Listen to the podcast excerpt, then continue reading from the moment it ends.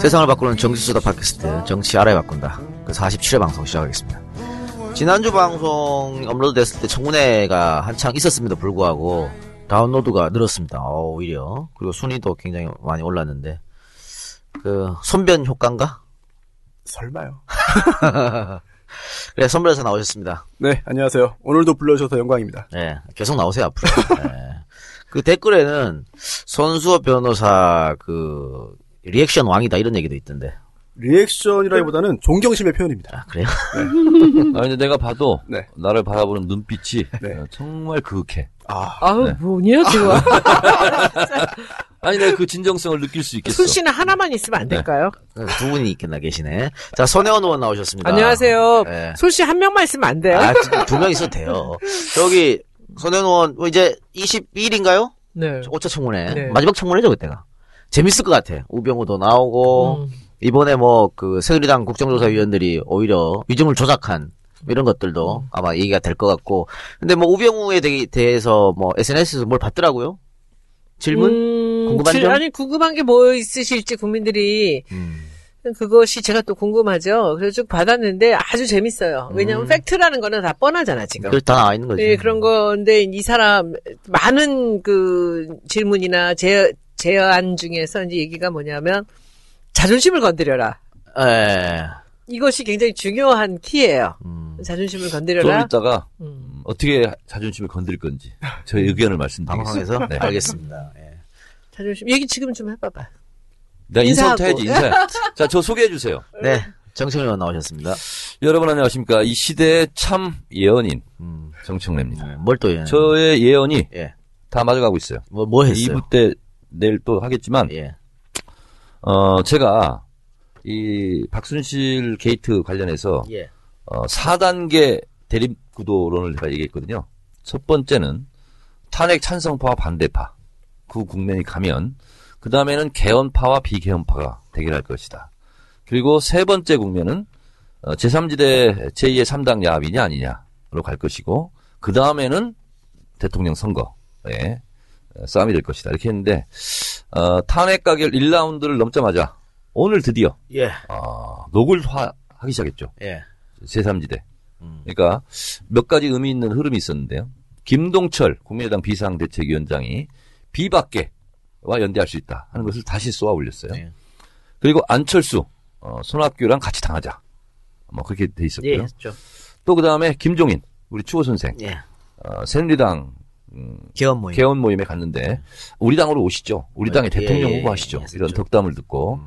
어, 화개함을 연출했죠. 그래서 이것이 드디어 어, 로고화되고 있다. 음. 아, 이합 집산이. 음. 그래서 그것이 오늘 한꺼번에 터진 날입니다. 음. 그래서 제가 예언한 대로 지금 되고 있어요. 광기문 지지율도 약간 올랐던데요 어, 그리고, 어, 제가 충청도잖아요. 예. 그래서 그런지, 에, 저 초대받았어요. 뭘요 어, 국민총연합당을 만든데, 반기문 지지 모임에서. 음. 그래서 저보고 오라고 문자 왔어요. 사람을 뭘로 하는 거야? 아니, 근데 대, 문- 그냥 가 있나봐. 전화번호가. 아 거기 그 창당 대회에 오라는 거구나. 난 또 무슨 당에 가입하는 줄 알았더니 아니, 그러니까 등산을 하고, 그 다음에 네. 무슨 준비 모임 같은 걸 하나 봐요. 사람을 염탐하고 뭘- 오세요, 염탐. 음. 염탐? 음, 제대로 뭐 하나. 아유 이렇게. 염탐이 되는 사람이냐고. 네, 그뭐 자세한 얘기는 이따가 하기로 하고요. 네. 그 아까 뭐 우병우 얘기가 말하는데 지금 우병우 씨가 언론에 포착됐어요. 대책 회의 하는 모습. 네네네. 더 팩트에서 찍었 그렇죠. 아들하고 우병우하고 또 한 사람은 아마 법조 전문가 같은 느낌이 들던데. 그렇습니다. 40대 남성으로 보이는데 아마도 이제 그뭐 법률적인 부분에서의 어떤 그 조력을 받거나 아니면 조력이 필요 없다 하더라도 뭔가 역할을 좀 주고받으면서 연습할 수 있는 그런 사람이 아닐까 싶습니다. 손변. 아직 좀 짧어. 그런 거 지금 하는 게 아니고. 아, 그래요? 아들하고 지금 코너링 연습하고 있다니까. 요리조리 청문회 때 어떻게 코너링. 빠져나갈 거, 그렇구나. 그 브레이크 안 밟고 요리조리 아우 나 빠져나갈 이럴 때 거야. 정청래 위대해. 아, 어, 코너링. 어, 저런 코너링. 순발력으로 네. 종편 가야 되는데. 예.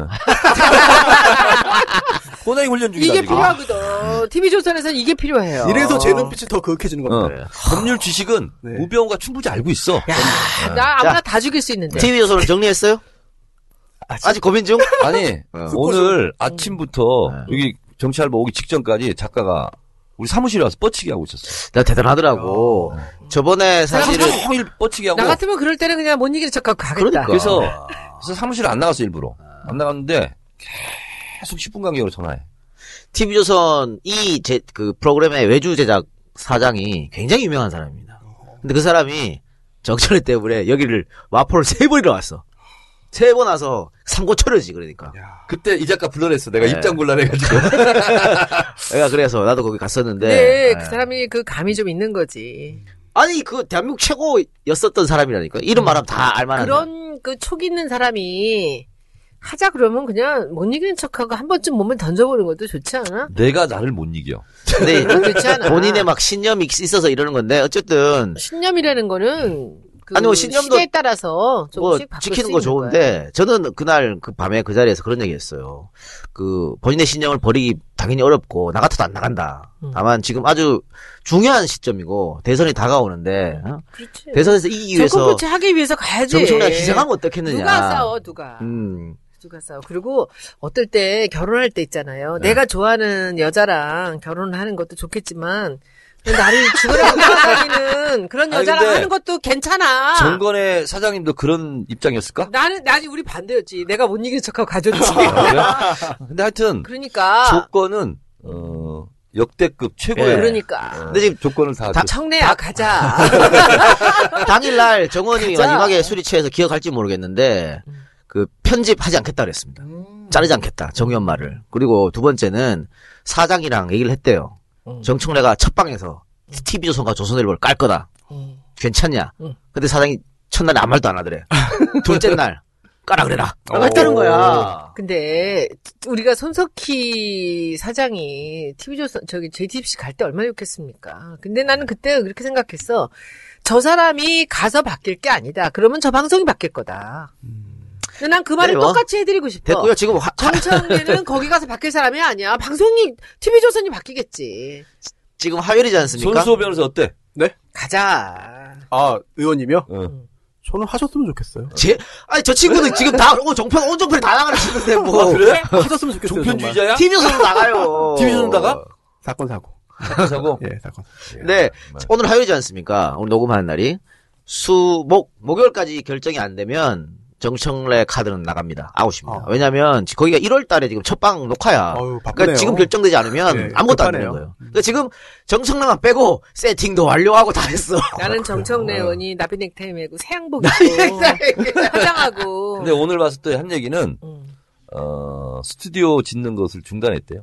아, 그래요? 그래서 어, 제가 안 하면 그 프로는 접어야 될 것 같다고. 오. 그래서 대, 대체제가 없다고. 아니 이게 파격이 뭐냐면 음. 어. 이런 얘기까지 내가 해도 되나 모르겠지만 상대방 패널 있잖아요 보수 패널 네. 정청래가 찍어준 대로 우리 가겠다 아. 어. 라고까지 했어 대표가 그런데 안 한다는데 뭐 됐어 하지마 이제 얘기하지 마 됐어 나 필요 없어 아니, 글쎄, 그 자기를 좋아하는 여자를 한 번쯤 눈 감고 가면은 평생이 행복하다니까? 이- 이런 말씀드립니다 저기 그 최고대우라고 했었잖아요 지금 종편에 나가는 사람들 중에 최고대우입니다 최고대우인데 정치 알바에 드리는 출연료는 시- 거기에 10분의 1밖에 안돼 얘 가자! 안 가는 거야 아, 돈 때문에 가는 사람은 아니야. 아, 그건 당연히 아니지만 정청래는 돈 때문에 가는 사람은 그건 아니야. 아니, 아니, 그런데 돈도 중요하죠. 네. 나는 나라를 구하러 가야 된다고 봐.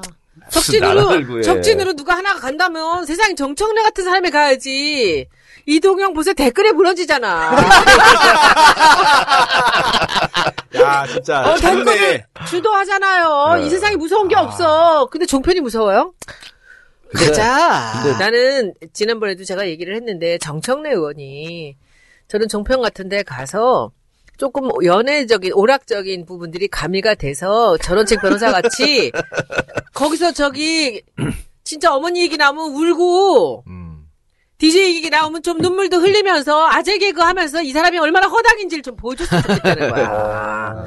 그 정치 얘기하고 용기 있게 이야기할 때는 할 줄 알지만은 얼마나 약하고 사람이 웃기는 사람이고 그리고 얼마나 재미있는 사람인지를 나는 온 국민이 알았으면 아이, 좋겠어. 뭐 그렇게 얘기해봐야 안 근데 나가요 그거를 하기 위해서는 세상에 종편같이 좋은 데가 없어요. 그리고 그 연애 오락이라는데 정치가 가미가 됐을 때 세상에 정청래 같이 맞는 사람이 없어요. 근데 그래서- 저- 정치 혐오도 좀 불식시키고. 그렇죠. 정치 혐오가 아니라 정청래 혐오를 불시죠. 근데 손변, 네. 나 혐오스러워? 아니요. 혐오스럽지. 그 하, 제 교육한 할아버지들이 눈빛을 보면 모르겠어요. TV 조선을 보신 할아버지는 내가 대모술 하겠지. 무서워서 지금 말 못하는 거 아니지? 전혀 그렇지 않습니다. 우리 어머니 친정엄마 마음을 좀 바꿔놔 종편 가서. 진짜 엄마. 네, 그 근데 재밌는 거는 썰전이 너무 떠서 지금 채널 A도 똑같은 거 런칭했어요. 그렇죠. 했어요. 그랬더라고 진중권 음. 진중권. 정봉주 나온다 했지? 정봉주. 예, 나온다. 전여옥, 안영환. 네. 그러니까. 네 명이 나오는데 재미없을 것 같은데. 제가 들었어요. 그 TV조선 사람들한테 들었는데, 정봉주 의원이 제일 잘했대요. 준비를 많이 해왔고, 그 통화를 했어. 어, 통화를 했더니, 아, 뭐, 내가 기본 하는 건데, 뭐, 그 애들 다리고 하는 건데, 막 이러더라고. 예. 근데 열심히 준비를 많이 했나봐. 어. 준비해야지. 비좀 필요해요. 음. 그 촬영하고 나서, 어, 채널A 그쪽에서 반응이 굉장히 좋았대요. 그래서 이제 그게 27일날 방영이 된대. 그래서 내가 그 대표한테, 아, 워낙 뭐 TV에서 안 나간다니까, 그 포맷을 가지고 MBN으로 가면 어떻겠냐, 제안을 했지. 근데 그 대표가 하는 말이, MBN 가면 그게 파급력이 있냐고. 그렇긴 하네요. 정청래가 TV조선 따위 파급력이 있지? 그렇네요. 맞네. 예. 그리고 가만히 있었습니다. 네. 정봉주 전 의원만큼 못할 것 같아요. 그거는 오, 이게 상관없지. 자존심을 뭐. 건드리는 건가요? 아, 지금 내가 우병우도 아닌데 왜 이래? 나는 정봉주 의원도 굉장히 그 여러 가지 내공도 많이 쌓였고 저는 전국구를 거의 듣습니다. 근데 보면 그 이게 그 학습력도 굉장히 뛰어나고 한 번 이렇게 들으면 자기 걸로 더 잘 얘기한다고 거기서 한겨레 기자가 그런 얘기도 하더라고요. 나는 정청래 의원 같이 이 어떤 대중 연설 같은 거 있잖아. 그리고 정치 이제 정무적인 것들을 이 말의 톤이라든지 그리고 그 템포라든지 강약 같은 것들이 정청래 의원 같고- 만큼 그 좋은 사람들이 많지 않습니다. 그리고 이 말 쓰는 것도 그렇고 여러 가지로 종편에서 어찌 보면 정청래 의원이 좀 두려울 수도 있지만 그런 독특한 생각을 갖고 있는 기획사나 작가를 만났을 때는 그 사람이 지금 이 정도까지 정청래 의원한테 상고 처리한다면 가야 된다고 봐. 네. 아. 알겠습니다. 네, 시간은 이제 이틀밖에 안 남았어요. 아마 그 작가가 내일도 올 거야. 아 그래? 예. 내일 나랑 같이 만나자. 아니, 근데, 어. 모든 걸 떠나서, 인간적으로는 너무 미안하고 그러더라고. 내가 미안하지, 세 번씩, 네 번씩 우리 찾아오는데. 사무실 앞에 그 가원 거기 가서 그래서 굴짬뽕 내가 사서 먹여서 보냈어요. 너무 미안하더라고. 아, 아니, 그러니까 그, 아니 그 근데 사람이 거절하려면 아예 만나지도 마요. 자꾸 희망을 주잖아. 아니 같이 술 먹고, 아침부터 밥 먹고. 무작정 사무실에 찾아왔다는 거야. 그래서 비서가 연락이 왔어요. 손님 아닌데 누구 그랬더니 TV 손이라는 거야. 빨리 가시라고 그래. 그랬더니 안 가고 계속 오늘 하루 종일 어떡하라고 나보고. 근데 사람이 결단을 내릴 때가 필요해요. 그렇게 그건 고집 부릴 게 알았어. 아니야. 적도 자, 아니고 원수도 하여튼 아니고. 뭐 이틀 안에 일단 내리시기 제가 바라고요. 이 시대 참 결단이니. 그렇지. 나는 그냥 미 뭐. 대사관제 갈 때도 그리고 그 징역 10년 결단하고 간 거야. 근데 정현님 당 대표 보세요. 할 때 또 뺐으면서. 그때는 안 나가는 걸로 결단해. 아니 그리고 그리고 그 저기 선당우수 한다는 그런 결단 같은 것들도 사실은 사람들 쉽게 하는 거 아니거든. 아, 어, 나는 그럼요. 그리고 저는 맞아. 컷오프 네. 때. 그렇죠. 저는 정 의원님 지금 이 인간 정청래를 이해관계 없이 가장 많이 생각하는 사람이 누군가 봐. 난 분명히 다섯 명 안에 들어갈 거라고 보거든 제가. 누가? 제가. 손혜원 의원? 음. 당연히 1등이지 1등. 아니야 1등은 또 딴 사람도 있을 거고. 근데 제가 뭐 와이프도 있고 그리고 그 정 의원을 원할 이렇게 위하는 사람들이 참 많아. 정 예, 예. 김어준이나 이동형이나. 근데 정봉주도 정봉주 다 같이 되게 애끼고 그러거든. 네. 근데 저만큼 정말 이해관계 없이 내가 정말 내가 애기 살릴 테니까 아무것도 하지 마라 그냥 할 수도 있어 진짜. 그 정도로 내가 위한다고. 근데 내가 거기 망가지라고 가라 그러겠어? 가야 돼요.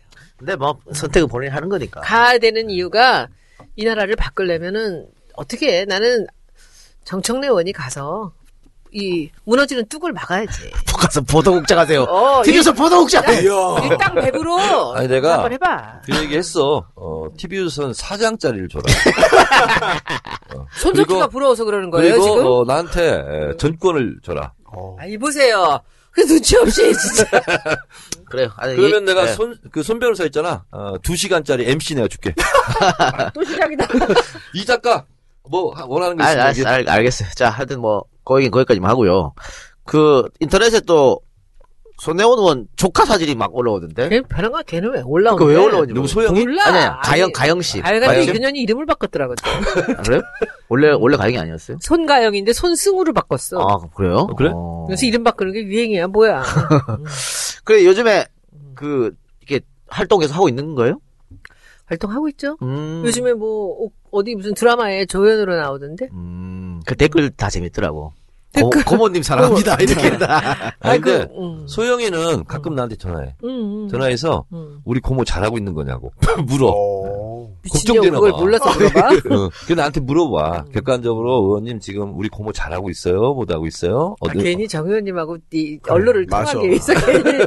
아니요, 저, 소영 씨는 저하고도 가끔 문자 하거든요. 음. 어. 그런데, 사실 손영은 뭐 내가 뭔지 알았어. 소- 그러니까. 소영 씨를 뭔지 아, 알았는데, 그래요? 예. 저는 가영 씨하고 친해지고 싶어요. 아니, 문자 주고받으면 친한 거죠, 모임이. 아니, 아니. 아니, 아니, 그 말고. 말고. 왜- 예. 아, 말고. 동생 이번, 아, 이번에 동생이 화제가 됐 훨씬 그분. 이쁘- 이태원에서 무명 여배우라는 가게 해. 걔는 이제 저- 저- 어, 알아요.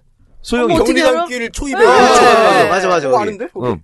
거기 사람 많던데, 항상. 어, 예. 그, 그 위에 있는 하트리 키친. 그 둘이 아, 자매 그래요? 아니에요. 어. 저 무명 여배우. 손호님 어, 조카야. 아, 저 조카분. 그, 간판이, 이름이, 가게 이름이 신기해가지고. 이름 제가 기억이 안 그 나요. 예, 친 거야. 아, 어쩐지. 어쩐지. 왜냐면 이름밖에 내놓을 게 없어가지고 아, 어쩐지. 아. 제가 무명 여배우라고 이름을 줬더니 와, 걔 본인은 너무 싫어하고 손님들은 다 좋아해. 지나가면서 한 번 봤는데 머리 꽂힌 거예요. 아. 그걸 노렸죠. 대단하십니다. 그거- 아, 그리고 아까 어, TV조선 네. 얘기 나왔잖아요. 응. 제가 MC 제안을 받았습니다, 이미 한참 전에. 아, 그래? 아, 그래? 근데 제가 못하겠다고 말씀. 어, 왜, 왜, 왜? 네? 아, 제가 뭐 능력이 되나요? 손수호도 정청래과야? 결단 끝에. 결단. 고민 끝에 결단. 진짜 그 프로 네. 하나 근데- 한 시간짜리 MC 해도 될 텐데. 결단 잘못하면 완전히 절단 나. 사실은 MC는 하시면 안 돼요. 아, 예, 안 되는 것 같아요. 네, 안 되는 게 그, 그, 음. TV조선 같은데 MC는 그 전체적인 기조가 완전히 그 보수 음. 그쵸. 쪽이기 때문에 그건 좋지 않아요. 제 제가, 이야기를 할 수 있는 게 아니라 그 그렇죠. 맞아요. 해- 해야 되는 이야기를 하는 네. 거예요. 그럼. 써준 거 읽어야 되니까. 그럼요. 장성민? 아니, 뭐, 써준 거 안 읽으면 되지만. 그럼 잘리래나? 그렇죠. 방송도 안 나가죠. 그럼. 잘리려고 뭐라. 그래. 근데 되게 지금 생방이잖아. 내가 또 들었는데 SBS 음. 그 교- 앵커가 교체됐잖아요. 예, 예. 네, 김성준. 그게 뭐냐 김성준으로 예. 김성준이 쓴소리 해가지고 사실상 잘린 거였어요. 예. 다시 김성준을 투입해가지고 시청률을 올리려고. 안 될- 그래서 지금 완전히 지금 각 방송국에서 아. 시청률 전쟁인데 지금은 정치 시사 얘기 아니면 사람들이 거들떠보질 않는데. 그리고, 김성준 앵커. 갑시다. 아, 걔 얘기 잘못 꺼냈나? 그래요. 시청률도 건져오고, 그리고 이 본인의 그 캐릭터도 얼마나 허당 캐릭터인지 이것도 좀 건져오고. 아니 이렇게 하면 되잖아. 마- 지금 최고 최고 최고 대우를 약속했으니까 음. 계속 빼먹어서 망하게 만들어. 아, 그렇지 않지. 나는 정청래 의원이 그 TV조선 가면은 정말 그 모든 모니터링 다 하고 내가 정말 해들 수 있는 모든 걸 다 할 거야. 네. 아니 이게 컨비가 음. 저 가- 갑수형이니까. 갑수형이랑 같이 가기 때문에 난 네. 너무 좋다고 탁, 보는 탁, 거예요. 탁, 탁 하는 둘이 거죠. 아니 근데 또 변경이 됐대 그게. 아 그래요? 음. 갑수형이 아니래요? 아니 아니. 그러니까 나한테 얘기한 거는 아. 어, 갑수형은 딴 프로로 아. 받고 1대1로 아 썰전처럼. 그럼 완전 썰전이랑 똑같이 되는 거야. 사회자 하나 이렇게 하고 그러려나 봐. 사회자를 갑수형을 시키면 안 아. 될까? 사회자는 음, 중립적인 네. 걸 음. 톱 쓰겠지. 연예인을 쓸 오. 연예인. 통 연예인이 그 말빨을 어떻게 해나? 응? 그, 톰 그, 연예인. 안돼 뭐 기- 기구라처럼만 하면 자기 얘기 많이 안 해도 이렇게. 거기보다 더 윗급을 하려고 하는 것 같아요. 윗급이 있어요? 그래요. 연예인? 누구지? 유재석? 유석은 절대 안 할 것 같은데. 썰- 하여튼 뭐 네. 뭐 그렇게 생각하나 봐. 저한테 와가지고 그러면서 이렇게 다 해놨다. 그러니까 오케이 하고 그 술 먹을 때 예. 제가 다 장난으로 네. 알싸알싸 막 그랬잖아요. 예. 그 다음날 스튜디오 공사를 시작했다가 내가 또 안 안 한다고 다시 이게 그때 농담이었다 이렇게 하니까 다시 또 중단했. 그 프로 이름은 뭐예요? 프로그램 아직 안 되겠을 내가 거예요. 저- 정했어. 정했어요? 거기서 정했대요. 뭐래? 화투. 응? 아, 그건 이상해. 그런 말 하면. 아니 뭐 안 할 거면서 그럼 뭘 이름 안 됐어. 예. 돼. 내가 이름- 이런 얘기 다 했어. 정청래 의원이 가면 내가 정해준다 그래. 이름 하나 내가 지어줘서 로고까지 만들어주겠다. 오. 근데 안 할 거니까. 진짜. 알겠습니다. 자, 오프닝 토크는 여기까지만 하고요. 자, 광고 듣고 와서 대통령 탄핵 답변서, 또 국정조사 청문회 위증모의 의혹 이런 걸 중심으로 이야기 한번 해보도록 하겠습니다. 안녕하세요, 애청자 여러분. SK텔레콤 범교 대표입니다. 지난 광고 이후 멀리서도 애써 찾아와 주시거나 전화 주시는 팟캐스트 동지 여러분께 진심으로 감사의 말씀 드립니다. 전화 받고 만나 뵙는 내내 오랜 지인분들을 만나는 것처럼 반갑고 즐거웠습니다.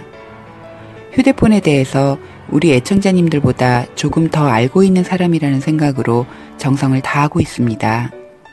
범교 대리점은 아이폰, 부모님 폰, 키즈폰, 인터넷 가입 등 모든 업무를 하고 있으며 사이트는 www.godskt.co.kr 전화번호는 010-7114-9795로 연락주세요. 감사합니다.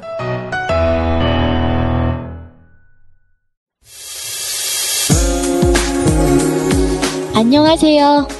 과메기가 생각나는 계절이 되었습니다. 비린내 나지 않고 믿을 수 있는 과메기를 드시고 싶으시죠? 딴지일보 기자가 구룡포 현장으로 찾아와 생산에서 포장, 맛까지 검증한 참 좋은 과메기를 권해드리고 싶습니다. 인터넷으로 참 좋은 과메기를 검색해주세요. 정말 맛있습니다.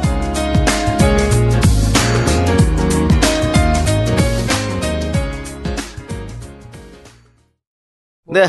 광고 듣고 왔습니다. 범교텔레콤. 새 핸드폰이 필요하신 분들은 범교텔레콤 상담해 주시고요. 꼭 거기서 사겠습니다. 네, 네네네. 아, 한 번 연락 주신 분들은 또 한 번, 다 친구분들 데리고도 온다고 그래요. 너무 잘해주셔가지고. 그리고, 자, 참 좋은 과메기. 2월까지 즐길 수 있다고 합니다. 시즌. 우리 정의원님이 좋아하는 과메기. 참 좋은 과메기. 시키면 뭐 그냥 아무것도 안 해도 됩니다. 소주만 준비하시면 됩니다. 다 오니까. 많이들 애용하시기 바랍니다. 네. 탄핵 심판의 피청구인 박근혜. 예, 지난주에 답변서를 보냈죠. 그러니까 일주일 기한 줬는데 일주일 만에 보낸 거죠. 네. 예. 이 답변서가 의미하는 게 뭐고 네. 대통령의 답변서에 어떤 안이 어떤 게 들어 있었는지 간략하게 아, 좀 소개해 주세요. 제가 전체를 다 봤어요. 예. 전체를 봤는데 일단 요약을 아주 간단하게 하면은 예. 안 했다, 아니다, 음. 안 된다, 따져보자. 음. 일단 나는 그런 일 안 했다. 예. 그러니까 첫 번째고요. 두 번째는 내 책임이 아니다. 음. 세 번째는 탄핵 사유가 안 된다. 네 번째는 절차대로 법대로 꼼꼼히 다 따져보자. 예. 결국은 그 어떤 일을 안 했다. 내가 한 일이 아닌데 왜 나한테 그러냐. 설령 내가 관여했다 하더라도 그거는 중대한 게 아니기 때문에 탄- 탄핵 사유 아니다. 그리고 또 절차적으로도 이거는 쉽게 그냥 허투루 할 게 아니라 하나하나 다 따져봐야 되는 일이니까 천천히 다 해보자. 음. 결국은 내용적인 측면에서도 예상했던 대로지만 아, 또 절차적인 부분에서의 문제 제기도 예상했던 부분이지만 실제로 그 답변서를 쭉 보니까 아 이게 참 답답합니다. 한 가지 더 추가한다면 예. 연자제는 안 된다. 음. 그거 있잖아. 그러니까 그것도 제가 이제 물어보려고 했었는데 일단은 결론은 그냥 시간 끌기 같아요. 어떻게든 한번 시간을 끌어보자는 것 같고. 시간 끌리기가 당연히 포함되어 있고요. 예. 당연히 포함되어 있고 또 실제로도 음 여러 가지 부분에서 고민을 많이 한 것 같고요. 음. 하지만 또 예상했던 부분에서 그렇게 벗어나진 않는 것 같아요. 예. 일단 나는 안 했다. 음. 설령 한 부분이 있다 하더라도 이게 무슨 탄핵 사유냐? 음. 난 몰랐는데. 그리고 많은 법률가들이 지적하는 거 방금 정의원님이 얘기했던 연자제 이게 사실은 그 법률가들은 여기 들어가면 안 된다고 그러던데 말이 안 되는 그렇죠. 거라던데. 이 연좌제라는 게 이거 어. 판튄 거야. 어, 예, 그렇습니다. 약간, 어, 왜 이게 네. 여기에 들어갔지? 약간 결이 다른데요. 일단 그, 아, 친족 중에 한 명이 죄를 지으면, 그거 가지고 다른 친족이 이제 그 영향을 받아서 불이익 받으면 안 된다 이거잖아요. 특히나 이제 연좌제가 좀 더 의미를 현대사적으로 볼 때, 어, 좌익 활동이나 아니면 간첩이나 이렇게 해가지고 뭐 가족 중에 한 명이 처벌받으면, 그 일가 친척 전체가 다 매도당하고 취직도 안 되고 망하고 이거를 이제 연좌제라고 불러 왔지 않습니까? 예. 항상? 그런데 지금 이게 친족 간의 그런 개념을 갑자기 들고 왔잖아요. 친족인가 그 사람들이? 친족인가 본데요? 아, 그러니까 최순실하고 어, 친족이다 하는 걸 밝힌 거 아니야? 그래서 추미애 대표가 이런 말도 했어요. 아니 사실상의 친족 개념으로 다 보는 거 아니냐? 아. 친족 개념의 새로 개념을 새롭게 정의한 거냐? 그렇지 않으면 연좌제의 개념 자체를 모르는 거냐? 아. 둘 중에 하나 아니겠느냐라는 그런 공격도 했습니다. 그러니까 왜 이걸 썼을까요? 글쎄요. 그래서 굳이 연좌제라는 표현을 쓸 필요가 아니, 없는 것 같은데. 연자제란 단어를 음, 잘못 썼는데 어, 원래는 도매금 처리로 써야 돼. 나를 도매금 처리하는 거냐. 음. 네. 근데 이런 얘기가 있더라고. 연자제가 되면 친족으로 묶여지면 뇌물이 아니고 증여 아니냐? 너무 나갔나요? 아, 그거 아닌 것 그건 같아요. 아니고요. 그건. 예, 예, 아니에요. 알겠습니다. 예. 아니 하도 어이, 없어서 그런 그 얘기. 어이없어요, 저도. 그래서 예. 이제 연자제는 진짜 엉뚱한 말이었어. 약간 그리고 그렇죠. 너무 웃겼어. 네. 그리고 또 아- 하나 웃기는 얘기. 그 키친 캐비넷, 음. 뭐 치킨 캐비넷이라고 하더라고요. 치킨 캐비넷. 네. 왜 키친 아니고? 어, 닭이니까 치킨 아, 캐비넷이라고. 키친, 치킨 비슷한데, 아, 네. 이거랑 전혀 관계, 나 있잖아, 옛날에. 엘리베이터하고 에베레스트하고 맨날 헷갈렸어. 아. 아유, 어울. 맨날 그 헷갈렸어, 어렸을 티- 때. TV 조선 가서 그런 거 하나 말이야. 제 개그. 어. 아우, 그거 하면 안 돼, 수준 낮게. 어, 이거 진짜 헷갈리잖아. 저는 항상 그게 살인 어떻게 헷갈려요? 에베레스트하고 엘리베이터하고 아, 헷갈릴 수 있지. 어. 내가 헷갈렸다는데 어떡할 거야. 그래서 미치겠네. 초등학교 때는 맨날 그거 그럼 가지고 유치하자고 있잖아. 욕먹어. TV조선 가서 에베레스트인지 그러면. 에스컬레이터인지 뭐 이런 거 있잖아. 맨날 헷갈렸어. 저는 사륜구동하고 사동구륜하고 헷갈려요. 아, 그거 헷갈려? 그 사람마다 이게 다 달라. 저는 고- 중학교 3학년 때까지 다도애를 도다애라고. 그리고 그게 네프키라고 그렇게 나프탈렌하고 또 헷갈릴 거야. 아이고, 이상한, 이상한 걸 글자 수가 다르잖아요, 그 어, 글자 수가. 네프키라고 나프탈렌하고 맨날 헷갈려. 그건 전혀 상관없는 것 같은데. 아니, 글자 수가 다른데. 자, 그래. 어쨌든 어, 그래요? 예. 이 키친 캐비넷 네. 이 말을 또 왜 갖고 나왔을 것 같아요? 이게 사실 미국의 한 대통령이 이름 잘 기억 안 나는데 예전입니다. 예. 오래된 대통령이 이제 그 내각을 총 사퇴시킨 다음에 아예 대놓고 이제 그 일부 그 사적인 사람들과 함께 이제 논의를 했다라고 해가지고 이런 이름이 붙여졌는데 네. 뭐 이게 미국 캐- 최초의 비주류 대통령이었다고. 예, 캐비닛이 이제 내각을 말하는 거잖아요, 사실은. 예. 그래가지고 어 이게 그 키친 캐비닛이 존재는 하는데 문제는 이 저도 뭐 전에 들은 얘기입니다. 제가 뭐 미국 정치를 잘 모르니까 이 키친 캐비닛이 실제로 존재를 한다. 음. 그런데 이게 우리나라의 최순실 씨 등과는 완전히 다른 다른 개념이다. 개념? 그렇죠. 예, 왜냐하면 어 물론 이제 그 여러 사람의 의견을 받아들일 수가 있고 또 물어보고 하는 건 또 필요하잖아요, 네. 대통령이. 예. 그런데 그렇게 할- 하더라도 몰래 숨어서 하는 것이 아니고 네. 또 몰래 숨어서 들은 다음에 그 부탁을 들어주고 이건을 챙겨주는 게 아니라 네. 실제로 의견을 정정당당하게 듣는 거예요. 그렇다면은 아예 임명장도 수여하고 그 오바마 대통령 같은 경우에는 이제 오프라 윈프리 아예 그 이야기를 듣는 그런 사람으로 공개적으로 이제 그 임명도 하고 뭘 공개하는 거죠. 설명했어요? 오프라 앰프리를? 정확히 용어는 잘 모르겠는데. 하여튼 뭐, 좀 앞으로 예, 조사해서 아무래도- 얘기하세요. 정확하게.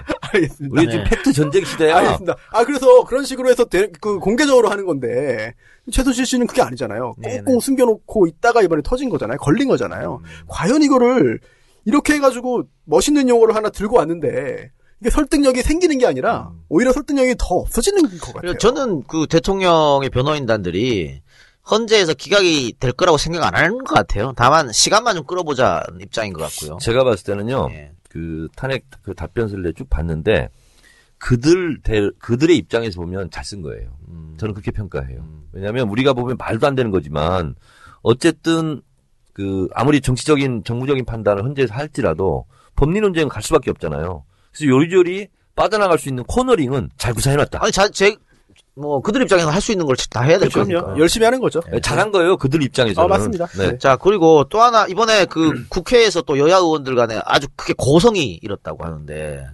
그 손무원 그게 뭐였죠? 네. 아, 답변서 공개 어, 때문에. 예. 막 소리 막 지르고 권성동이랑 막 싸우고 박광기랑 싸우고 막 그랬다면서. 어. 그러니까 요 결국은 공개가 됐죠. 공개가 됐는데 그러다 보니까 대통령 측 변호인단에서 이걸 왜 공개하냐 안 된다라고 하는 의견을 또 헌재에 또 제출했습니다. 이게 왜냐면은 음 탄핵 관련해서는 헌법재판소 법이 적용되는데요. 일반적으로 민사소송법이 적용됩니다. 준용됩니다. 그런데 특히나 이제 그 탄핵 심판에서는 형사소송법이 준용이 되고요. 형사소송법 47조에 이런 조항이 있어요. 소송 서류의 비공개. 소송에 관한 서류는 공판의 개정 전에는 공익상 필요, 기타 상당한 이유가 없으면 공개하지 못한다. 공개하지 못한다가 원칙이에요. 그런데 예외적으로 이번에는 어, 국회가 공개를 했죠. 그러면서 공익상 필요가 있지 않느냐라는 근거를 들었고요. 국민의 알 권리. 그렇습니다. 네. 그리고 또 반면 이제 대통령 변호인단 측에서는 이게 무슨 공익상의 필요가 있는 거냐? 공개하면 안 된다. 라는 이런 형사소송법 규정을 들어서 어, 어, 문제 제기를 했는데 제가 볼 때는 이거 이상의 공익이 있나요? 그런데 탄핵소추 위원장인 권성동 위원장은 왜 이걸 가지고 공개하면 안 된다고 그 난리를 친 거예요? 어, 그러니까 이게 공개됐을 경우에 내용을 읽어봤겠죠. 권성동 네. 그 위원장도 이제 읽어보니까 공개되면 사실은 역풍이 우려되는 그런 상황이고 그러다 보니까 공개를 하지 않은 거 아니냐, 안, 안 하려고 했던 거 아니냐. 싶은데 음. 우리가 우려했던 일이 벌어지는 거예요? 권성동 제가 위원장이? 봤을 때는 예. 권성동 의원은 제가 좀 알잖아요. 예. 상대도 해봤고 했는데 이분은 어, 어떤 특징이 있냐면 그 법리 있잖아요. 예. 자기가 검사 출신이라는 거. 예. 엘리트 의식이 많고 그 다음에 아 니들은 몰라. 아. 내가 이거 봤을 때 이건 이렇게 해석하는 게 맞아. 아, 그런, 그런 있잖아요. 아, 그런 사람이 네. 있어. 예. 예. 음. 그런 캐릭터예요. 그렇기 때문에 약간 무슨 뭐 대중 친화적이라거나 이거 관계없이 음. 자기는 검사 출신으로서 자기가 이렇게 판단하는 게 맞다. 음. 따라와라. 음. 나를 따라 이런 게 있어요.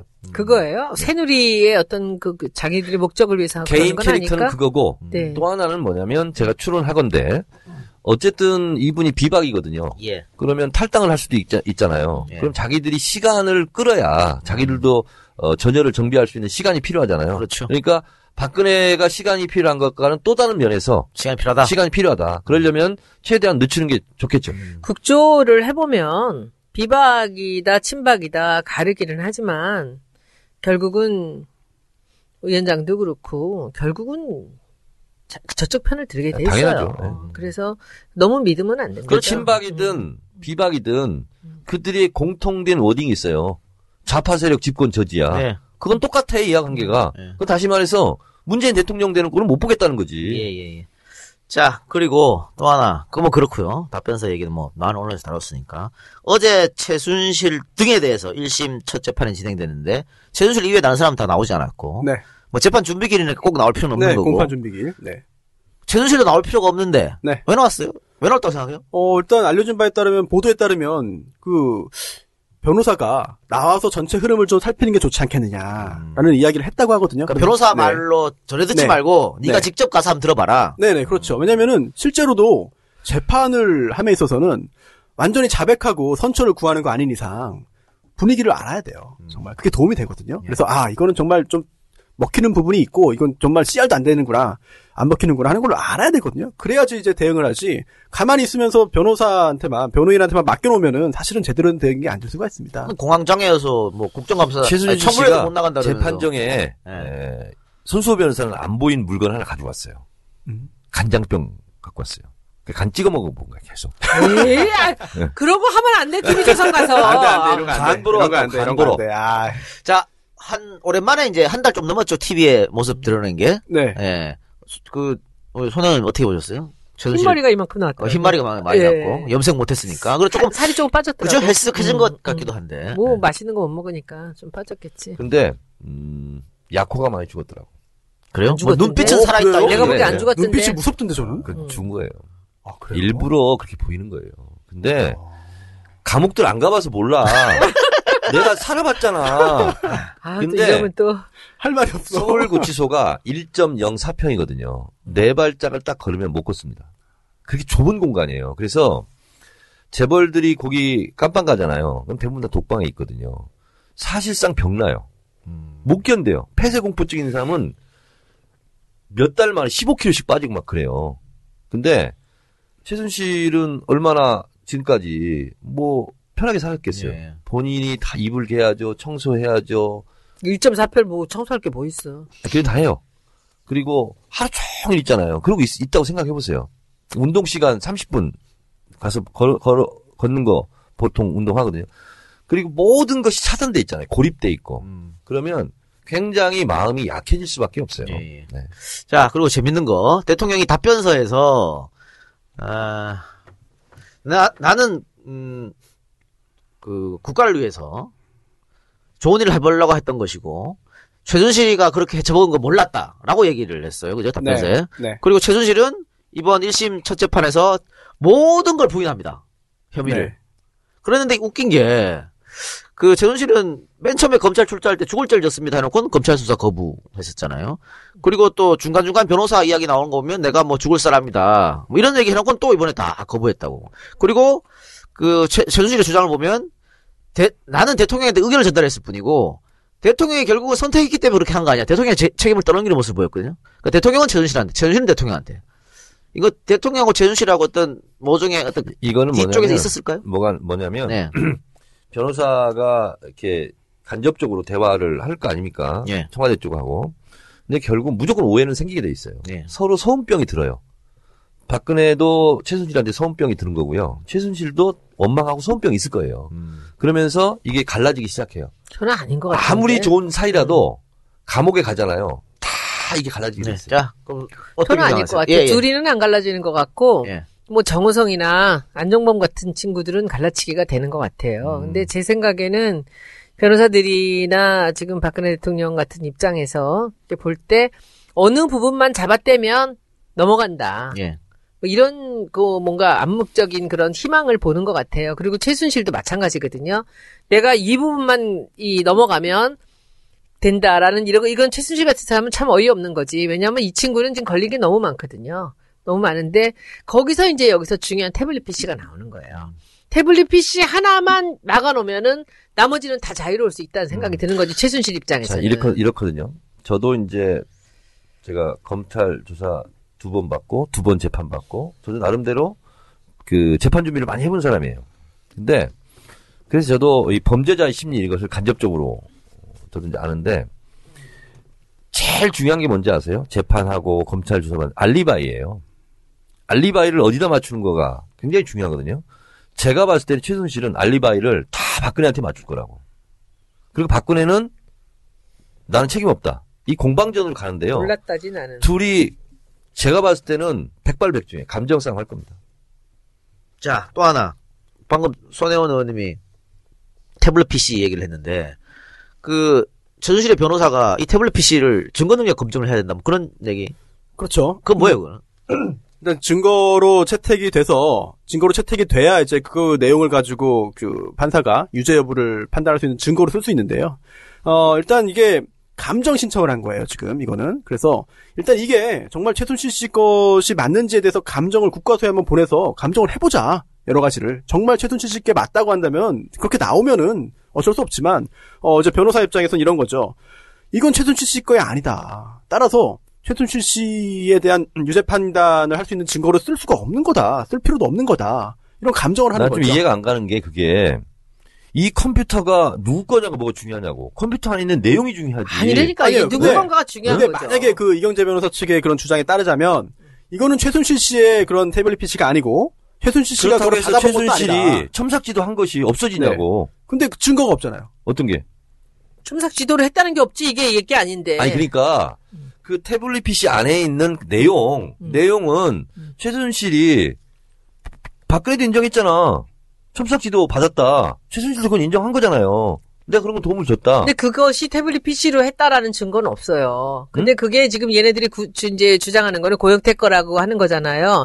근데 여기서 여러분들이 이제 아주 이 중요한 거를 보셔야 되는데 지금 얘네들이 몰고 가는 방향을 보세요. JTBC가 사무실에 와서 훔쳐갔다라는 쪽으로 몰고 가는 거예요. 왜냐하면 훔쳐간 것은 증거로서의 가치가 네. 없는, 거예요. 그건 이제 독수독과론인데. 그러니까 예. 불법적인 방법을 통해서 탈취한 증거물은 증거의 효과가 없다라는 위법 수집 건데. 증거니까. 예. 자, 근데 음. 요사, 그것이 그 부분이 알고 예. 계세요 혹시? 예, 예, 말씀하세요. 그 부분 알고 계세요? 네. 어떻게 탈취를 했는지? 아니, 그거는 이따가 얘기하기라고요. 딱 여기까지만 끊고, 지금 계속 태블릿 PC 얘기가 나왔으니까, 또 증거능력 검증에 대해서 말씀하셨으니까, 지금 속보가 나왔는데요. 최순실이 이경재 바꿔달라고 어. 검사한테 얘기했답니다. 또, 검사한테요? 예. 왜 검사한테 얘기를 모르겠습니다. 바꿔달라고 그랬답니다. 아, 변- 바꾸려면 변호사를- 그냥 해임하면 되는데 바로. 지가 해임하면 되지. 그러니까 근데 그랬는데 그 이유도 아마 이런 것 같아요. 지금 기사 한겨레 기사인데요, 이거는 오. 단독 보도인데 신기하네요. 어, 이경재가 나를 위해서 변호하는 게 아니고 대통령을 위해서 변호하는 것처럼 느껴진다. 봐, 감정싸움 오, 한다니까. 그러니까요. 그래서 해임을 요청했고요. 오. 또 태블릿 PC 같은 경우에도 어, 최순실의 범죄 사실과 전혀 상관이 없는데 음. 탄핵에서 중요한 증거가 되기 때문에 계속 태블릿 PC 얘기를 한다는 거야 이경재가. 그래서 이 사람은 필요 없다 나한테. 나쁜 여자네 진짜. 근데 뭐 나쁘다기보다는 그- 지- 본인- 지 살라고. 자기 살려면 아니, 감옥 가 있어봐요. 그러면 아, 네. 아무 생각이 안 들고 어, 이기심밖에 없어요. 이해합니다. 그- 그래서 예. 내가 어떻게든 살려면 내가 아무리 친한 사람이라도 밟고 지나갈 수밖에 없어요. 맞아요. 예. 그, 시, 그 심리라니까. 그래서 감정상 벌써 내가 들어갔다니까. 틀렸나 보다. 그럼 둘이 그 갈라치기가 시작된 야, 그럼 거예요. 재밌어지네요 이제. 음 그렇네요. 무조건 소원병 둘이 있다니까요. 싸우면 재밌지. 네. 만약에 우리 둘이 그렇게 하면 제가 다 책임질게요, 정원님. 내가 의리로 다 책임질게요. 아, 제발 그렇게 해- 해주길 바래요. 제가 다 네, 책임질게요. 나는 이 작가 배반할 테니까. 알았어요. 그러면 네. 이게 이제 이런 양상까지 가면 어떤 게 벌어지냐면 이제 딜을 할 수도 있고요. 그리고 최순실이 법정 폭로를 할 수도 있어요. 음. 어. 그게 가능해요, 이게. 음. 자기가 살고자 하면 나는 사실 그런 의도가 없었는데 네가 시켰잖아. 박근혜가 계속 이렇게 하는데 아. 물어봤다, 뭐. 어, 대통령이 하는데 하라는데 어떻게 안 할 국민이 어딨냐. 음, 나 힘없다. 이렇게 폭로전으로 나올 수도 있어요. 네. 그 시대에 또 예언이니. 네, 또. 지켜봅시다. 어, 재밌어지네요 정말. 네. 자, 그리고. 우린 재밌지. 네, 그렇죠. 음. 아, 또 하나. 지금 가장 핫한 게 청문회 위증 모의 의혹입니다. 음. 이게 있을 수가 없는 일이잖아요. 어, 국가에 아주 큰 의혹이 있어가지고 여야가 합의해서 진상을 파악하자고 청문회를 열었는데 여당 쪽 청문회 위원들이 위증 교사를 했다? 이건 정말 엄청난 일인 것 같은데. 음. 그거는 왜 국회의원직 박탈당하는 거 아니에요? 어, 이거는, 어, 예를 들면 국회의원들이 어, 자료, 정보 수집, 하려면 사람도 만날 수 있어요. 예. 그 차원이 아닌 거죠, 이거. 아니지. 예. 아니고 짰지. 짠 거죠, 이거는. 근데 이거 누가 이거 지도지를 했을까요? 그러니까 정동춘이 자기가 직접 썼다고 얘기했잖아요. 음. 청문회 국조특위 음, 음, 네. 대책 음. 한 일환으로 파란 글씨 써 있는 사람 찾아간 거 아니야. 그런데 근데 예, 이걸 정동- 누가 지도를 그렇지. 했냐고. 누가 정동춘이 지시를 지가 했냐고. 썼다 그랬지만 그게 정동춘이 만든 게 아니고 다른 사람이 만들었을 것 그러니까 같은데. 아니 이 국회의원들 세 명을 해서 이렇게 말을 맞춰가지고 그 태블릿 PC를 고영태 건데 누가 훔쳐간 것 같다라는 얘기를 하는 거예요. 그 자, 제가 누구는 봤, 제가 봤을 JTBC거든. 때는 음, 제가 봤을 때는요. 음. 그 정동춘 자기가 직접 작성했다 하는 그 대책 있잖아요. 그거는 제가 봤을 때는 정치 경험이 있, 있지 않으면 쓰기가 어려운 내용입니다. 예. 그리고 실제로 국조특위를 경험해봤거나 그래서 여의도 어, 출신이 아니면 그렇게까지 포괄적으로 이렇게 쓰기가 어려워요. 그래서 저는 누구한테 그렇죠. 그런 사람한테 어, 조언을 음. 받았다는 생각이 들고 또 하나는 그 태블릿 PC 뭐 이거 뭐 소유 문제 이런 거 하는 것도 그것은 법률가의 자, 자, 그렇죠. 네. 자문을 받았을 가능성이 높아요. 그리고 딱 세 명 찍었잖아요. 찍어가지고 간 거 아닙니까? 예. 어쨌든 본인이 접촉을 해서 예. 그 사, 의원들을 설득을 해서 그런 질문을 할 수 유도하게끔. 하도록 유도한 거잖아요. 예. 그러면 제가 봤을 때는 이건 제 혼자 의심입니다. 친박계의 도움을 받지 않았을까? 예. 그런 생각을 한번 해봤어요. 청와대에서 했을 것 같아요. 그럴 가능성도 배제할 수 없죠. 그런데 오늘 지금 김경재 변호사 얘기 나오는 거 보니까 이경재. 아 이경재 예. 변호사 음, 이게 나오는 거 보니까 저는 지금도 의심이 가는 게 정윤회입니다. 어. 정윤회가 그 이경재 변호사를 자기 변호사를 여기다 선임을 한 거거든요. 예. 네.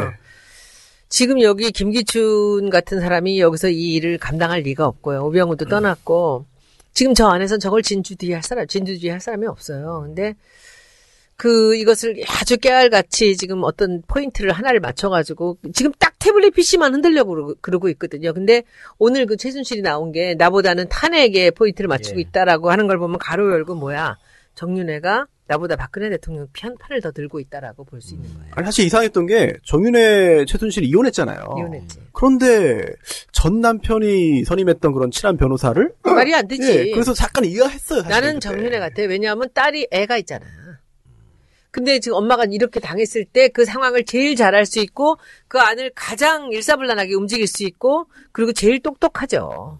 그래서 아까 그거 얘기했던 같아요. 음. 한겨레 기사에는 이- 이경재 변호사가 김기춘 전 실장이랑 인연이 있고 같이 근무했다고 하네요. 또 우병우하고도 인연이 있다고 장인으로 연결돼서. 아니에요. 그 저기 그 정윤회 변호사였다니까. 아 그러니까 그것도 음, 있는데 음, 음. 그것도 있는데 이렇게 인연 이 사람들이 인연이 있다 이렇게 지금 한겨레 기사에서 나왔고요. 음. 그 아까 정, 아, 손혜원 의원이 이야기한 것처럼 사실은 이거 위중교사 전에 전에 그 박영선 의원이 공개한 녹취록 보면 최순실이 그거 훔쳐간 걸로 해라라고 하는 게 나오잖아요. 그렇지, 그렇지. 그리고 나서 이 사람들이 그 위에 이렇게 움직인 거잖아요. 음, 음. 그러니까 더 큰 손이 움직였을 것 같다는 예상이 드는 건데. 음. 그러니까 지금 보기에는 딱 그 부분이에요. 지금. 어, 음. 제가 그래서 어제 어제가 월요일이죠. 음, 그래서 제가 최 대표한테 사실 전, 화를 했어요. 왜냐면 어, 내가 국정 댓글 사건 그때 국조특위 제가 간사였잖아요. 그때 김현 진선미 의원이 국조특위 위원이었거든. 근데 김현 의원이 그 감금 사건 있잖아. 예. 그 앞에 있어가지고 고발해가지고 기소를 그때 된 날이 있어. 그러니까 안 된다는 거야 재척 사이로. 네. 그래서 어쩔 수 없이 내가 청문회를 해야 되겠고 그래서 두 의원한테 양해를 구하고 맞았죠? 그때 그래서 김민기 의원을 그때 기- 그 투입했었거든요. 그래서 그 얘기를 하면서 이거는 그거는 이제 무죄도 났잖아. 근데 하여튼 꼬투리 잡아가지고 재척 사유가 있다 막 주장해가지고 그걸로 깨려고 그랬어. 국조투기를. 근데 내가 그걸 이렇게 양보하고 했던 것처럼 이 세 명은요 무조건 아웃시켜야 되는 거야. 음. 무조건 아웃시켜야 돼. 그렇지 않으면 이 국조투기 전체 자체가요 그럼요. 말이 안 되는 신뢰성이 거지. 바닥에 떨어지는 거야. 아, 나는 그쵸. 그냥 아웃이 아니라 이건 이 중에 한 명 그리고 정도는 윤리에 제소해야 돼요. 음, 그럼. 윤리위에. 윤리위는 당연히 조사할 거고요. 그런데 지금 내일 모레입니다만은 이 사람들이 다 나온다고 그 보도가 있던데요, 그대로?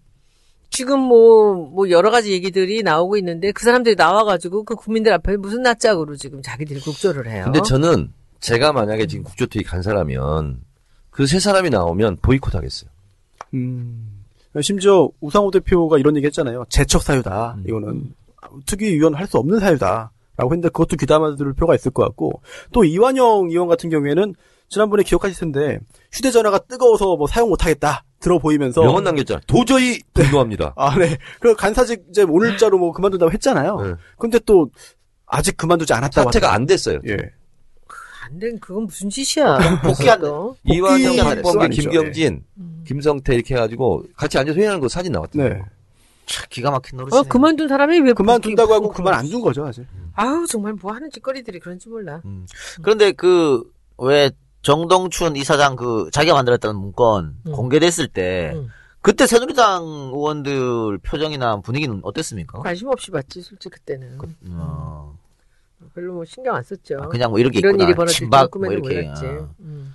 한 이- 내일 모레 좀 관심 있게 좀 지켜봐야 할 것 같습니다. 그리고 또 하나 그 조금 거슬러 가지만 탄핵 관련해서 한 말씀 드리고 싶은 게 그 탄핵 관련해서 지금 답변서에 이름 올린 변호사가 세명이에요 이중환, 손범규, 최명성 변호사인데 네. 아, 이게 사실 굉장히 입장을 참 바꾼다는 게 손바닥 바꾸듯이 이렇게 해서 되는 게 아닌데 이게 그 최명선 변호사 같은 경우에는 그 대한변호 법제이사로 일했습니다. 네. 그리고 또 11월 28일 뭐 한 달도 안 됐죠. 근데 국회에서 탄핵 관련된 그런 토론회가 있었는데 예. 여기서 입장을 밝혔습니다. 놀랍게도 탄핵 탄핵해야 된다. 사유가 인정된다. 인정된다. 그리고 특히나 이제 그, 아, 지난번 2004년도에 그 탄핵 결정 때도 이제 그 부정부패라든지 뇌물수수 이런 것들이 다 탄핵 사유로 적시됐기 때문에 이번 사건 당연히 탄핵 사유다라는 음. 입장을 밝혔어요. 근데 이번에는 정반대로 해가지고 본인의 썼어요. 인격을 탄핵했구만 스스로. 뭐 그거는 저- 그것까지 아, 네. 모르겠습니다만 이게 진짜 참 굉장히 놀라운 일이고 굉장히 흥미로운 법률가로서의 일이죠. 양심을 버렸네? 굉장히 놀라운 일이에요 사실. 그래서, 손수호 예. 변호사는 앞으로 그런 일이 없기를 바래. 아유 저는 예 그러면 안 되죠. 양심 있는 네, 이 땅의 알겠습니다. 양심으로서. 알겠습니다. 자, 또 하나, 청문회 관련해서. 사실 저번에 그 여명숙 전 문화창조 융합법무장 청문회 스타로 등극했지 않습니까? 음, 음. 등극했었는데. 지금 그 여명숙 해임과 관련해서 김종덕 장관하고 그러니까. 녹취 파일이 공개됐어요. 그러니까. 근데 그 녹취 파일 보면 대통령이 나가라 그래서 나갔다고. 어. 근데 청문회장에서 음. 김종덕 장관이 그렇게 말 안 했죠. 음, 아니라고. 아니라고. 그런 적 그럼 없다. 녹취록은 여명숙 씨가 깐 거야? 그렇겠지. 야 근데 이번에 있잖아요. 음. 청문회를 보면서 음. 우리는 손혜원 의원한테 미리 공부를 했잖아. 네. 우리 처음 들어보는 인물 많았잖아. 네. 솔직히 차은택도 누가 알았겠어? 여명숙도 여기서 처음 들었어. 네. 여명숙도 처음 들었고 또그 국민대 교수 그분 그분도 미리 우리가 다 지사- 들었잖아. 음, 음. 굉장히 익숙하다고만. 근데 여명숙이라는 분은 저는 그 교문위에 우리가 대정부 질인가 뭐 그런 거 할 때 오셨던 분이에요. 근데 이게 분홍색으로 된 이렇게 안경을 쓰고 있는데 굉장히 눈에 띄었어요. 그래서 거기서는 그 사람이 그 뭐 게임 그, 어, 뭐, 게임관리위원회인가? 뭐, 예, 그 위원장, 게임물관리위원회. 예, 게임관리위원회, 이제 위원장이기 때문에, 그걸로 왔어요. 그래서 게임 관련돼서 뭐 몇 마디 질문하고 대답을 하는데, 어, 무지하게 똑똑한 거야. 네. 말하는데 뭐 너무 분별력이 있고 똑똑해서 제가 여명숙 찾았어요. 저기 있는 게 누구냐 해서 지금 나온 사람 중에 찾았더니 이대 철학 박사더라고. 그리고 포항공대 교수를 했어요. 교수를 하다가 그 게임 그 게임물 관리위원회 갔고 거기서 발탁이 아, 거기서 본 돼가지고 거예요 그러면? 거기서 처음 본 거예요, 국회에서? 저는. 아. 그래서 거기서 보고, 여기서 발탁이 돼서 두 개, 이거 경주인가? 그쪽에서 그 게임을 관리위원회 하면서, 여기 이제 차은택이 하던 그, 이제, 융합벨트 단장을 맡은 거예요. 둘을 중임을 한 거예요. 그 나중에 차은택이 그러잖아. 자기가 그 사람을 불러달라 그랬다고. 음. 똑똑하다고. 근데, 이제 이 사람이 왔는데, 올 때도 그렇게 얘기했다 그러잖아요. 차은택 감독이 하잔대로만 해라. 그런 얘기 듣고 왔다 그랬죠. 네. 그리고 그냥 하자는 대로 편하게만 해줘라라고 했는데 이 사람이 굉장히 칼칼한 사람이야. 영수증 달라 그러고 뭐 이런. 아. 네, 그리고 따지고 뭐 이것이 뭐 회사가 이렇게 갈 수 없는 그런 상황으로 가고 있다 해서 하니까 그냥 한 달 반 만에 그냥 나가라 나가라고. 근데 나가라고 해놓고는 오늘 그 녹취가 까졌으니까 그러지.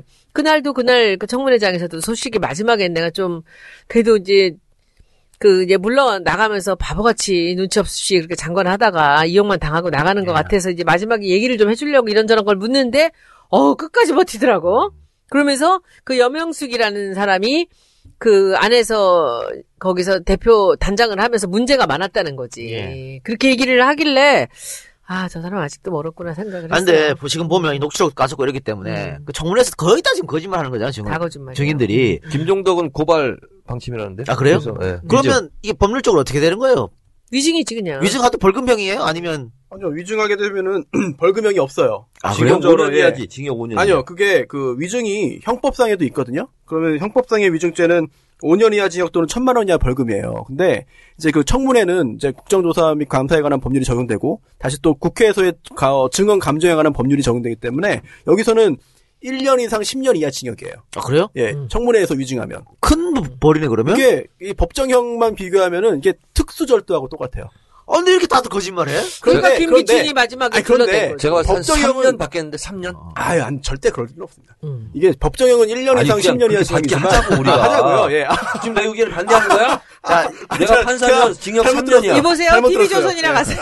자 얘기 들어봅시다. 계속 해보세요. 예. 실제로 이렇게 위증을 하는 이유가 아, 처벌이 무겁지 않아서입니다. 이게 법정형이 1년 이상 10년 이하 징역이지만 실제로 그동안 법정형. 청문회에서 위증했다고 해도 처벌받은 적이 있나요? 좀 잘 기억이 안 나거든요. 이번에 한번 해보자. 이번에 하더라도 이번에 해야 이제 무거운 처벌을 하지는 않을 것 같아가지고 걱정이고요. 어, 특히나 이제 재판을 하다 보면은, 미, 뭐, 미드 보면은 많이 나오잖아요. 증인, 증언 하나에 정말 운명이 갈리잖아요. 증인, 와서 한마디, 그 말 한마디에. 우리나라는 증언에 대해서 그렇게 크게 그럼 우리도 중요시하지 그렇게 않아요. 하면 안 돼요? 이번에 너무 위증이 많아서 못하는 거예요. 네. 박영수 특검이 청문회 과정 위증도 범죄 혐의에 추가하겠다고 그랬어요. 어, 네, 지금 살펴보고 있거든요. 네, 살펴보고 네, 있어요. 엄벌할 건데, 네. 어, 우리나라 그래서 민사소송은 이렇습니다. 증인 10명보다 서류 한 장으로 끝나요. 그만큼 증언을 못 믿어요. 음. 너무 위증이 많고 하다 보니까. 이게 우리나라 문화긴 한데, 그래서 일본이랑 비교해도 위증 무고죄의 그런 그 숫자가 너무 많다 보니까, 이거 좀 개선될 부분이 있는데, 선전이 지금 우리나라의 문화라 그랬는데 이게 네. 좀 부끄러운 건데요. 이거 이 사건 터지기 전에 일본 언론에서 대한민국 너무 거짓말한다고 사기. 거짓말의 나라다 이런 얘기를 했었어요 진짜로. 특히 고위층들 거짓말의 습관화 됐어. 그것들이. 손혜원 의원의 후배 김종덕 전 장관은 징역 3년에 처합니다. 자 그러면 이번에 여명숙 씨의 어떤 녹취록 이것 때문에 그 이제 대통령이 지시로 해임됐다고 볼 수 있겠는데 대통령이 나가 이거는 법률적으로 위배되는 거 있나요? 그럼 뭐 임명권자. 그- 그 인사권자인데? 인사- 인사권이잖아. 그러니까 인사권자가 상관없나? 근데 잠시 봐. 게임물관리위원회 위원장은 대통령이 인사권이 있나 없나 봐야 그건 돼요. 장관이 규정을 이거예요. 봐야 될 것 같아요. 장관한테 있는 것 같은데. 예, 만약에 그 대통령이 장관 위에 있다 하더라도 장관이 이제 인사권을 가지고 있는 경우에 대통령이 직접 뭐 인사권을 행사하면 그거 자체도 불법될 것 장관- 같은데 근데 그게 전결이면 너무 웃기지 않아? 그 위반이겠네. 여명숙이 여명숙 그 단장이 거기서 가가지고 이 영수증 챙기면서 이제 이 부, 부, 부조리에 대해서 얘기를 하니까 누구한테 통해서 어떻게 됐겠어? 차은택이 그리고 송성각이 일하는데 못해 먹겠다고 투덜투덜 했다는 거야 송성각이. 그러니까 차은택한테 그 얘기 갖고 그거 취, 최순실한테 가서 대통령한테 간 거죠. 음. 그러니까 대통령이 지난번에 노- 노태강이나 이런 사람들 뭐 이게 뭐, 뭐 문화 문체부에 나쁜 사람이 둘이 있다 그러던데 그거하고 똑같은 거야. 아침에 전화를 받았다고 돼 있잖아 그 녹취에 예. 전화를 대통령께서 전화를 하셔서 할 일이 그렇게 없어. 어? 그 한 달 전에 온 사람 그 사람 내보내라고 딱 전화를 했다는 거 아니야 전화를 그 사람 내보내라고. 아이고 진짜 이게 네. 참 나쁜 사람이라고 승마협회 간부 내쫓아 뭐 똑같은 거지. 그런 거죠. 그냥. 간부가 아니라 문체부. 아, 문체부 간부 음, 예, 음. 똑같은 거지. 예. 어쨌든 명숙이 누나는 스타가 됐어. 그또 몸짱 사진 막 올라가지고 아. 몸짱을 올렸어 어디다가? 그 운동 열심히 하시더라고. 근육질 이런 거 이제 막 인터넷에 그래? 보면서 예. 멋있다. 바로 좀 검색하시는데 스타 기질이 있네. 멋있다. 아니 본인이 올린 게 아니고 뭐 누가 올렸겠지만 하여튼 그래서 그걸도 화제가 또 되기도 했어요. 근데 이 작가는 그런 거 어디서 그렇게 다 그걸 보는 어떻게 거야? 하세요? 그러니까 다? 저요? 왜? 저는 뭐 다 봐요. 여론을 듣고 이렇게 다 또 이제 그러니까 정치인들한테 또 전달하고 이러기 때문에 예, 다 알아요. 자 그리고 어, 하나 더 해볼까요? 오늘 국회 대정부 질문이 있었는데요. 응. 오늘도 하고 내일도 하는 거죠. 네네. 황교안 국무총리가 안 나간다고 했던 것 같은데 네. 나왔어요. 그럼 다 왔어요. 오늘 직접 보셨죠? 네. 그 태도나 이런 게 어떻던가요?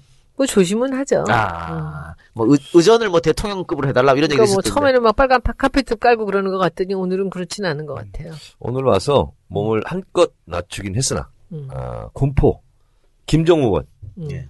지금 대통령 코스프레 하냐? 아, 그랬어요? 공격을 받으니까 또 발끈해가지고 어. 의원들 좀 조심하라고 막 이런 식으로 또 훈계 또. 아, 어, 하고. 그래요? 예. 아주 그- 오만한 그거 사람. 자제하라고 막 이러고 와. 오늘 또 그랬어.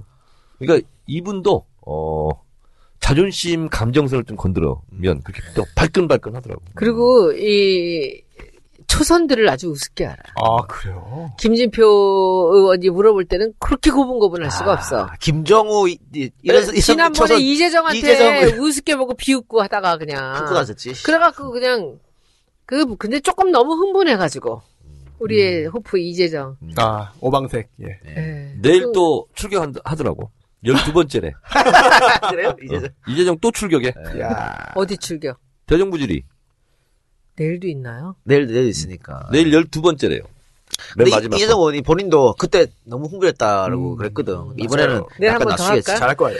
아니 근데 손혜원 의원은 왜 안 하는 거예요? 아 대정부질이. 저는 문화부 있을 때 한번 다음 다음 해에 한번 하려고 그래요. 다음에 예, 정정하고. 음. 그때 또 끝까지- 닥쳐 이렇게 얘기하는 거 아니야? 아이 저는 그런 거는 잘해요. 네. 뭐 사람들이 제가 청문회 나갔는데 저 아줌마 어떡하냐고 걱정도 많이 했다 그러는데 아 내가 40년 동안을 프레젠테이션하고 설명하고 설득하고 하는 일을 했는데 그까지 몇 분 하는 것 교수를 몇 년을 했는데 근데 그게 이제 무, 무- 문제가 그런 거죠. 그 어떤 걸 어떻게 하느냐 문제죠. 설득을 어떻게 하느냐. 이 뭐 청문회도 마찬가지로 질의를 어떻게 하느냐의 문제인데 오늘 오늘은 마지막에 재윤경 의원이 잘했어요. 음. 가계부채 하나만 갖고 그냥 붙잡고 늘어지면서 했는데 잘했어요.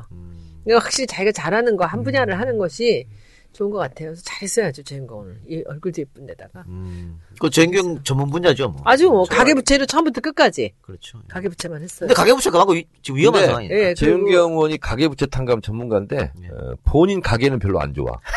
며칠 전에 만나서 봤더니 어, 후원금도 안 들어오고 그래서 예. 여러분 재훈경 의원에게 좀 협조를 부탁합니다. 그래요. 얘기해봤자 아무도 안 넣더만. 정청래 의원 얘기해봤자 하나도 하나 연락감 안 돼요. 연락도 없어. 없어. 예. 음. 어쨌든 뭐 황총리가 여론의 눈치를 조금 보는 것 같긴 한데 음. 그래도 이게 하는 일을 보면 지금 마이웨이 하는 것 같아요. 인사권도 지가 행사하겠다. 음. 저는 뭐. 지난번 토요일 날 그 광화문 나가서 아주 많이 느꼈어요. 그거를 경찰들 눈빛이 달라졌어요. 음. 그리고는 거기서 그 국정교과서 반대 서명을 받고 있는데 이렇게 가운데 길을 앞에 이제 그 세종문화회관 앞에 계단이었습니다. 근데 그 앞에 길을 중간에 원래 이렇게 바리케이트를 치더라고요. 그래서 이, 그, 그 어버이너나 어버이나 태극기든 아주 할머니들이 많이 오셨잖아요.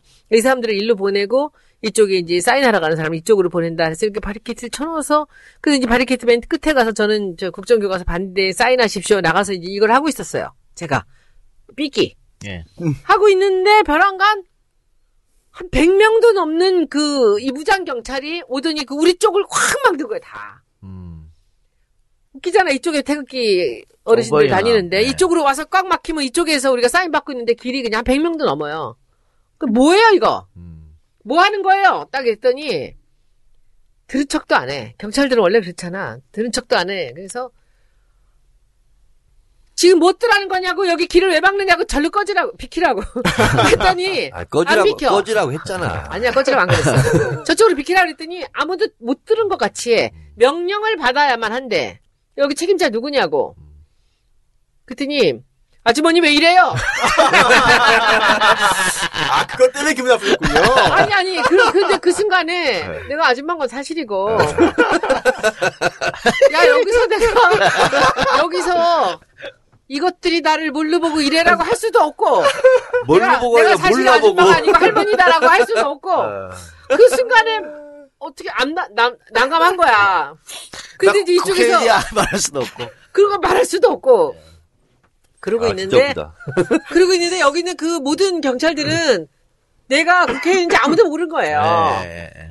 근데 웬 그 어떤 아줌마가 길길이 뛰면서 소리소리 지르고 있는 거를 보면서 한 아이가 못 참고 아주머니 왜, 아줌마 왜 이래요? 라고 한 거야. 그런데 이제 저쪽에서 누군가가 어떻게 어떻게 했는지 그 위에 사복 입은 애가 하나 오더니 이제 그때부터 이제 잘못했다고 뭐, 아, 뭐 저희가 직원이 뭐, 뭐 실수를 어떻게 했다. 이제 그때부터 이제 내가 이제 아, 쌓이게라. 열이 받아가지고 고래고래 소리 지면서 그때는 정청래 의원 같은 목소리가 너무너무 부럽더라고 내가 내 목소리가 조금만 더 컸으면 좋을 텐데 다음 주에는 메가폰을 들고 나가려고 그래가지고 소리소리 지르면서 경찰이 지금 어 우리 당을 막 가로막고 있다 난리를 치고 거기서 난 누가 나를 좀 뒤에서 때려줬으면 좋겠어 누가 때려서 내가 그러면 나는 헐리우드 액션도 쓰러져가지고 한번 뒹굴러 볼까도 생각을 했었어요 그냥 막 난리를 친 거야 거기서 그랬더니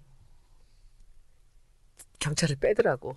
어. 그래서 빼고 이렇게 해서 한 줄만 남겨놔요 소리를 질렀지. 그래서 바리케이트 치고 안전을 위한다면 거기서 한 줄만 서 있고 바리케이트 치라고 그래가지고 다 치우고 그냥 완전 썰물처럼 쓸려 나갔어요. 그래서 서명 계속 받았어요? 받았죠. 아, 내가 선혜원은 네, 어, 한 번 더 죽이는 얘기를 해야 되겠다.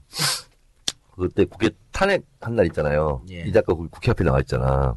그래 나는 이제 양복도 안 입고 이제 전투복을 항상 입고, 입고 다니잖아. 그래서 서 있었어. 근데 경찰이 생각보다 사람이 안 나온 거야. 예. 그러니까 인천 쪽에서 뭐 오는 중요한 통로다. 그러면서 다 올라가라는 거야. 예. 인도로. 도로를 안 열어줬죠. 어, 근데 인도는 또 경찰이 바글바글 하잖아. 그렇죠. 예, 갈 예. 데가 없잖아. 근데 일부러 그냥 가만히 서 있었어. 모른 척 하고. 경찰이 다가온 거야, 나한테. 의원님, 저, 인도 쪽으로 좀 올라가시면 안 되겠어요? 그래서 내가 딱 쳐다보고, 음, 알아보는군. 그래서 내가, 그랬어. 어디에요? 그랬더니, 어디래? 음. 아 근데, 인도 쪽으로 가더라도 경찰이 다 저렇게 있으니, 사람이 올라가고 싶으면 못, 못 올라가지 않냐. 근데 경찰을 빼라, 그러면. 바로 빼는데? 오. 아이씨, 날 두 번 죽이는 거야. 아줌마를 두 번 죽이네. 그래가지고 그 인도 쪽에 경찰이 빠졌다니까. 처음에는 못, 못 있겠어, 거기에. 예. 어. 자, 어쨌든 지금 황교안 얘기 나왔으니까, 국정교과서도 아마 그런 것 때문에 이제 더민주에서 이제 거리로 나가는 걸 테고요. 뭔가 이렇게 힘을 받아서 이렇게 밀어버리려고 하는 그런 느낌이 있어요. 네, 그래서 자 아까 뭐 김종인 대표가 뭐 새누리당 뭐 건드 가서 뭐 우리 당 대통령 하시라 이런 얘기 들었다고 하는데 지금 친박 쪽에서 이 황교안 총리를 대통령 후보로 데리고 가려한다는 소문이 있습니다. 오늘 답변했죠. 그런 얘기가 있는데 어떻게 생각하냐? 아 그랬어요? 그랬더니 네. 그런 식 없어요. 절대 아니다. 음, 음. 절대 아니다는 아니었던 것 같아요. 아니에요. 그런 마음 없다 그랬어. 아이, 안 돼. 뭐 2%. 절대 아니다 그랬는데 네. 어 저는 그 답변을 강하게 부정한다는 것은 그런 마음이 있다 마음속에. 그래서 어, 들켜서 강하게 부정하는 거다. 음. 이렇게 생각하고요. 저는 친박들은요. 예. 가만히 생각해 보세요. 친박 쪽에 후보가 없어요. 없죠. 예. 황교안밖에 없어요. 제가 봤을 때. 이제 아, 네. 친박에는. 어, 아니 친박에는. 이제 자기 하고 싶다 이랬는데 어, 이인재는 참 큰 웃음을 주시네. 그러니까 친박 지금 황교안밖에 없을 것 같고 그래서 근데 뭐 친박에서 네. 황교안을 올리면서 만일에 김종인 의원을 그 내각으로 하면서 이렇게 개헌하고 이렇게 하자 그러면 가실래나? 김 대표가 모르죠 뭐 그거야. 그래도 가나 정치인들은 근데 그러는 거예요. 가면은 국회의원 지금 날아가는 거죠. 그렇죠. 제가 아, 봤을 때는 대통령으로 가, 국, 저기 총리로 가는데. 제가 이거 어, 또 예언 하나 합니다. 어, 이따 뭐 또 얘기하겠지만 개헌은 물리적으로 불가능해요. 그 부분은 박지원 대표도 얘기했어요. 안 된다. 음. 시간상 물리적으로 안 된다. 음. 그런데 개헌의 깃발은 들고 있습니다. 그게 뭐냐면 명분이에요. 해처모이는. 그러면 잠깐.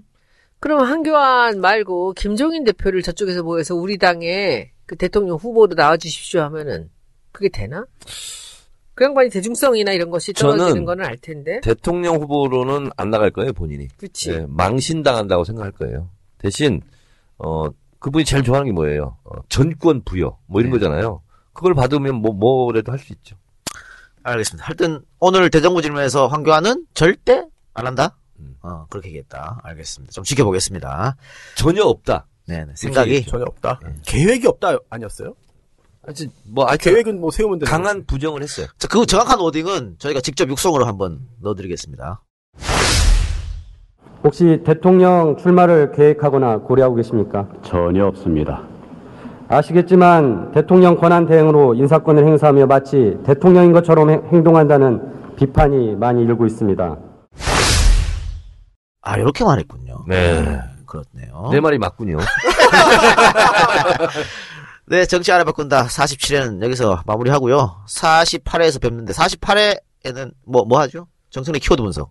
뭐가- 박근혜 편지. 아, 종북 빨갱이. 네. 예. 또 우리 저거 안 해? 어. 그 기- 김영재 그 가가지고 탐정놀이 한 거? 곧 2부에서 하죠, 뭐. 네. 네. 또 재밌었는데. 유승민. 유승민. 알겠습니다. 자, 그러면 48회에서는요. 박근혜 편지, 유승민, 정청래 키워드 분석하고 손현 의원이 김영재 어, 성형외과 가서 사인 틀린 거 탐정놀이. 했던 거 그 얘기도 좀 같이 해보도록 하겠습니다. 자, 여러분들 들어주셔서 감사하고 저희 는 내일 뵙겠습니다. 너무